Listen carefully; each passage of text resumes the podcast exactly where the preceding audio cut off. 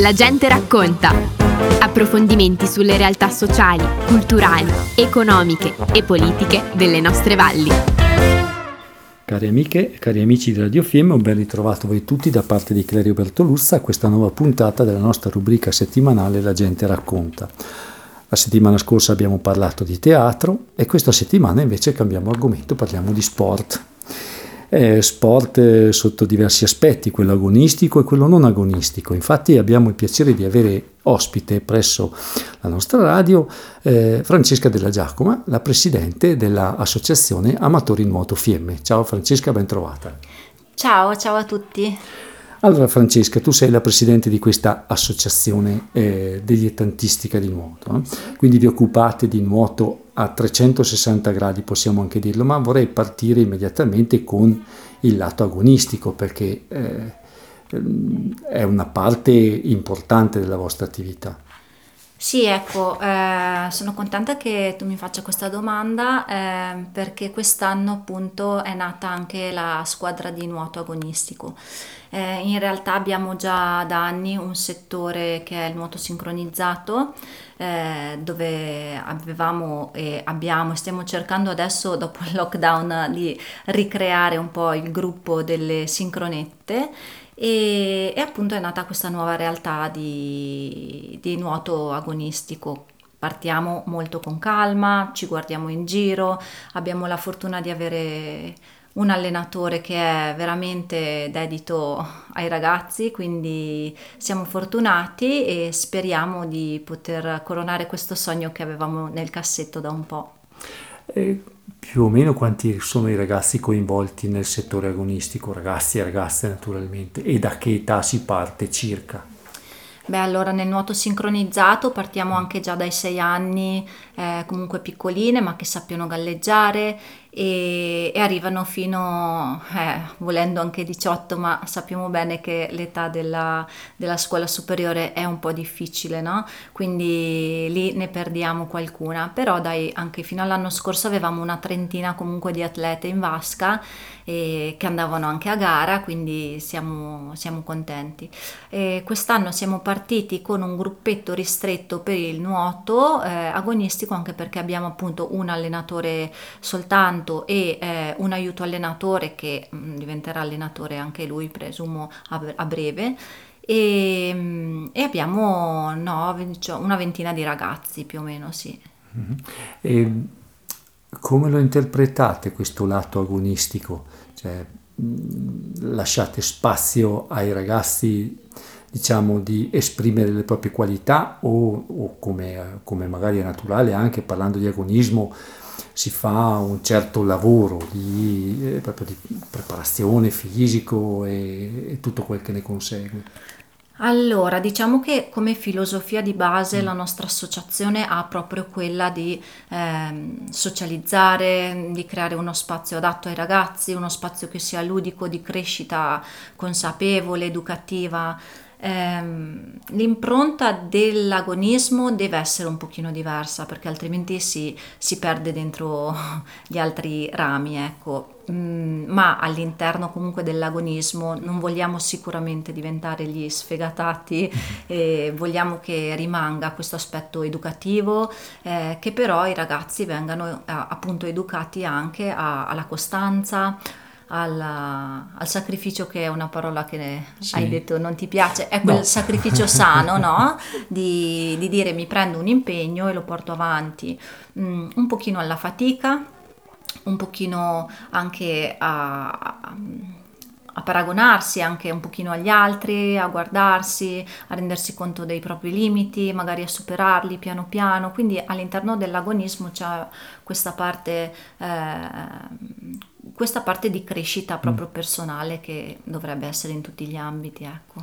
Sì, beh, in effetti, come hai detto, io ho avuto modo di esprimere questa mia opinione, cioè la parola sacrificio non la vedo legata al mondo sportivo, anche a tanti altri mondi, peraltro. Cioè, per me il sacrificio, secondo me, è una cosa diversa. Insomma, chi pratica sport lo pratica per scelta, poi se vuole andare avanti e impegnarsi nell'agonismo a livelli, diciamo, sempre maggiori, lo può fare, è libero di farlo. Altrimenti, come dici tu, uno affronta la sua strada, fa la sua crescita, capisce se quella è la sua strada da seguire, oppure si dice: no, ok, io sono arrivato fino a un certo livello, mi sono divertito, e adesso magari penso a qualcos'altro, insomma. Quindi sì, questa... sono d'accordo.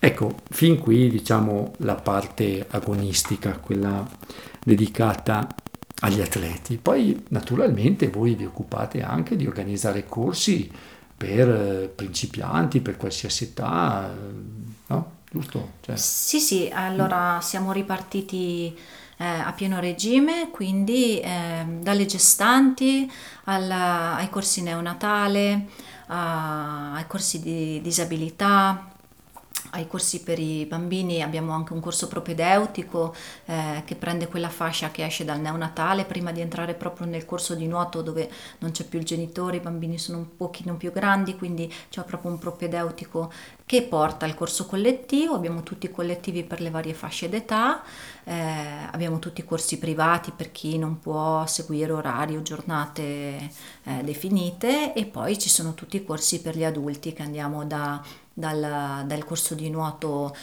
adulti a tutto il fitness che c'è sia la mattina, al pausa pranzo e anche la sera, con svariate offerte, dall'acquagym all'idrobike all'idrofitness, che è un'attività anche molto bella durante la pausa pranzo, e ecco, questo è quanto. Sì, quindi insomma... Ho aperto la trasmissione dicendo che parlavamo di sport, effettivamente è tutto sport, è naturalmente. Tutto sport. Quando la gente si muove e esce che sta bene, è sport. Infatti, poi ognuno secondo il proprio livello, insomma, questo è più che evidente.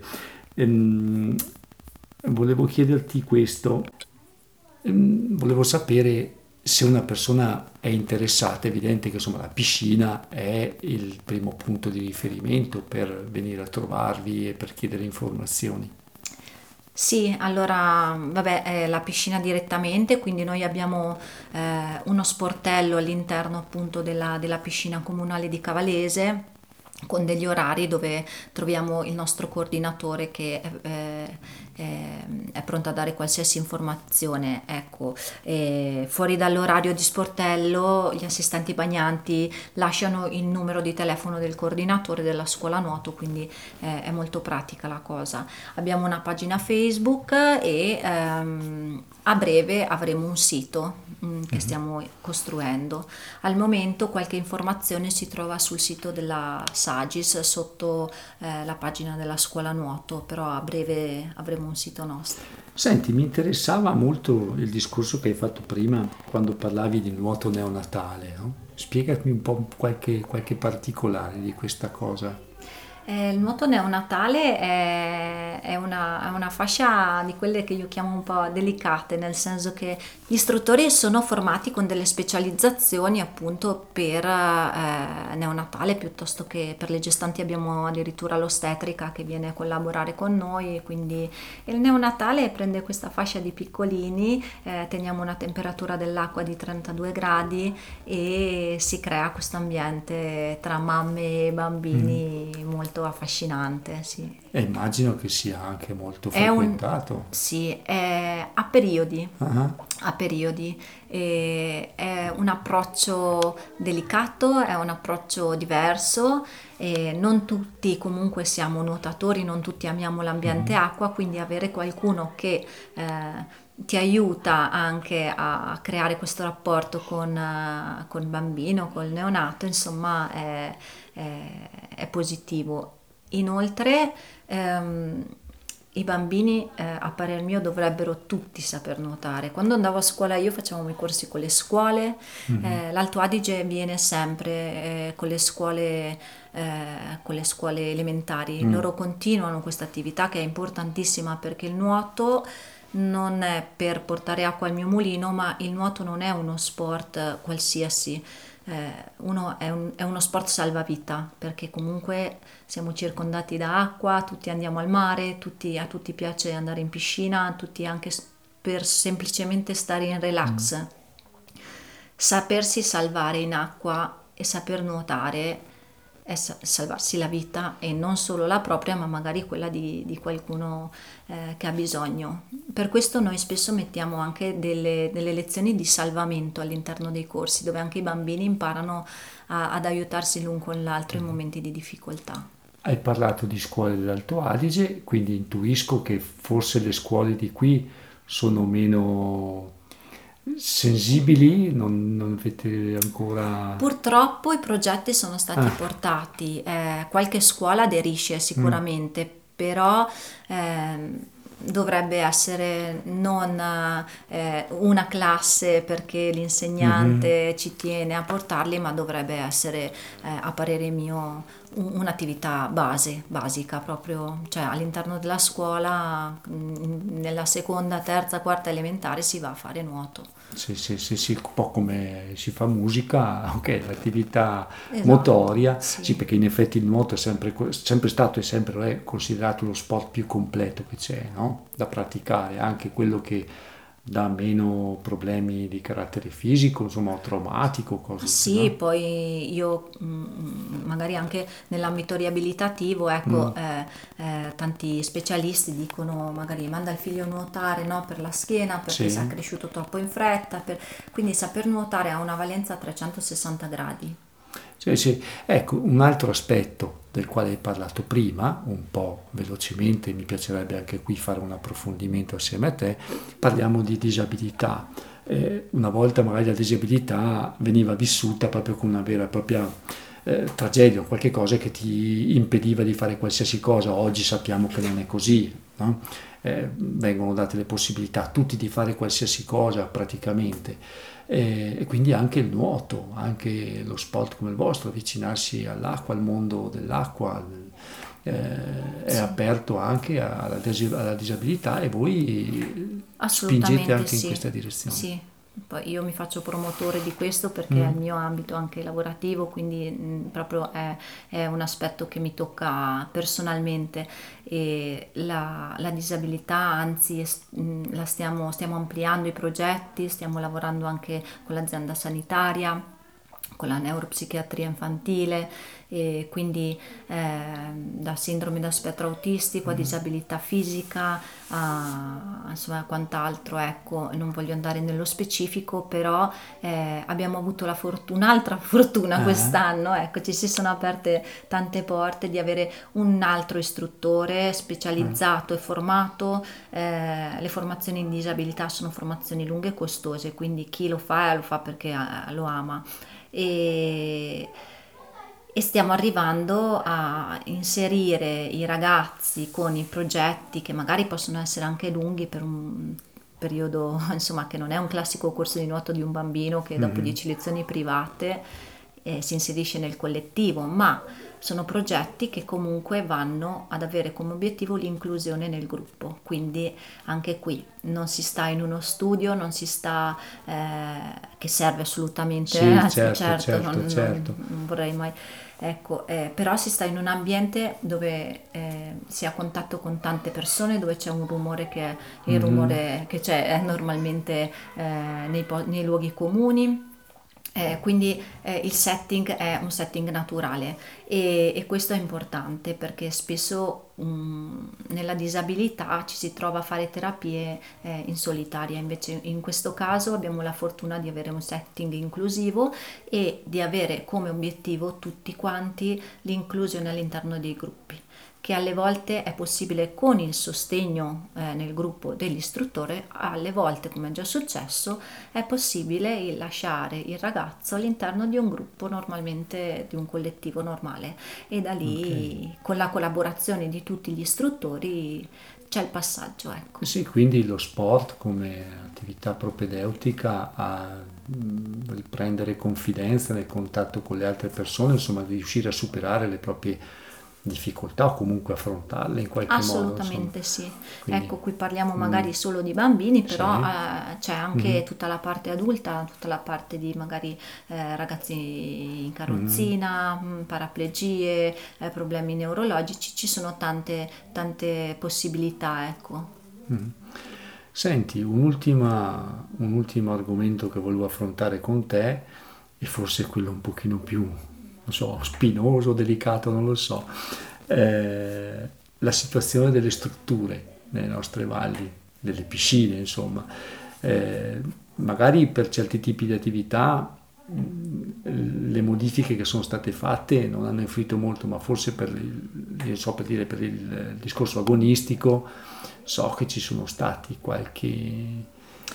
Sì, diciamo che noi per il nuoto sincronizzato abbiamo la possibilità di far gareggiare le ragazze in casa, per esempio con delle tecniche dove ci sono i giudici solamente su un bordo vasca, quindi per il sincronizzato possiamo essere competitivi anche e esserci anche in regione, però per esempio per il nuoto non potremo mai gareggiare in casa se non ospitare qualche manifestazione che non è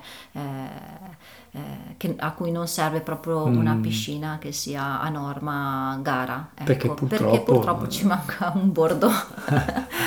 Sì. Perché la ristrutturazione della vasca ha portato un po' a questa... Sì, la ristrutturazione è stata fatta sicuramente in buona fede per far convivere il turismo e la normale scuola nuoto, quindi ecco. Però non si vedranno più le gare, non so, quelle che si vedevano una volta, promozionali si chiamavano, quelle dove partecipavano tutti. Abbiamo una piscina qui in casa, voglio dire, perché io chiamo casa tutta la valle, quindi Predazzo è molto avanti su questo punto di vista, quindi ecco, le gare lì si fanno e anzi quindi... loro sono molto ben organizzati e abbiamo solo che da prendere esempio, ecco, da loro. Insomma, sono due cose che si completano l'una con l'altra, quindi abbiamo, non so, a Predazzo abbiamo la piscina dedicata più all'aspetto agonistico sì, e a Cavalese la piscina più dedicata, diciamo, a un discorso di approccio al nuoto un pochino più, come dire, più soft, o comunque insomma un misto. È un misto, sì, anzi forse ecco la direzione magari all'inizio era proprio da una parte, adesso sta andando anche un po', si sta ampliando molto, ma perché comunque il turismo è un periodo anche limitato, comunque anche il turista avviene soprattutto l'estate o durante le vacanze. Noi abbiamo un sacco di richieste di corsi per i ragazzi, anche sui campi estivi arrivano un sacco di turisti che sfruttano appunto la scuola nuoto per i loro ragazzi. Beh, comunque diciamo che se si crea una giusta sinergia poi le soluzioni si riescono a trovare. Sì, assolutamente, sì. È solo questione di buona volontà. Ecco, siamo arrivati proprio alla conclusione. Un'ultimissima cosa che volevo chiederti, quella di carattere proprio puramente informativo, e cioè ognuno ha la sua attività lavorativa, diversi orari, diverse disponibilità, la piscina sempre aperta più o meno, insomma, allora, cioè uno può accedere. La piscina è aperta in questo preciso momento dalle 10 del mattino alle 9 la sera, il giovedì è chiusa, su 7 giorni è chiusa solamente il giovedì, ma da ultime notizie a breve riaprirà con orario come era prima, forse anche dalle 9 alle 9 la sera. Il giovedì sarà aperto a breve, e quindi diciamo che è aperta 7 giorni su 7. 7 giorni su 7, orario continuato tutto il giorno, orario continuato, non ci sono scuse. Quindi chiudiamo questa trasmissione invitando le persone a venire a nuotare, andare a correre, a fare quello che vogliono, a scaricare in qualsiasi modo e ricaricare le energie facendo sport, perché questa fa bene alla vita, fa bene allo spirito, fa bene al corpo, fa sorridere, perché comunque ti porta energie nuove, e qualsiasi sport. Sì, se è nuoto anche, sì, magari si arriva la sera stanchi, però se si riesce a fare quel piccolo sforzo per avviarsi, poi la soddisfazione poi c'è sicuramente, insomma. si finisce la giornata in bellezza o si apre la giornata in bellezza, perché si apre, aprirla è ancora più bello, aprirla con lo sport è ancora più bello, è proprio un altro passo, il primo passo della giornata è proprio diverso, sì. Bene, allora io, Francesca, ti ringrazio per la tua disponibilità. Grazie a voi. Facciamo naturalmente i complimenti a te e li porterai naturalmente a tutto il tuo staff. Assolutamente, che sono loro alla fine che lavorano, quindi io faccio quello che posso. Facciamo tutti quello che possiamo, molto spesso in attività come queste facciamo anche di più di quello che si riuscirebbe a fare normalmente. Bene, a me non rimane altro che ringraziarvi per l'ascolto, ricordarvi che la nostra trasmissione va in onda la domenica alle 11.30 e poi in replica il martedì alle 10 e il giovedì alle 15. Con questo è davvero tutto, un caro saluto a tutti e a risentirci alla prossima puntata. Abbiamo trasmesso La gente racconta, approfondimenti sulle realtà sociali, culturali, economiche e politiche delle nostre valli.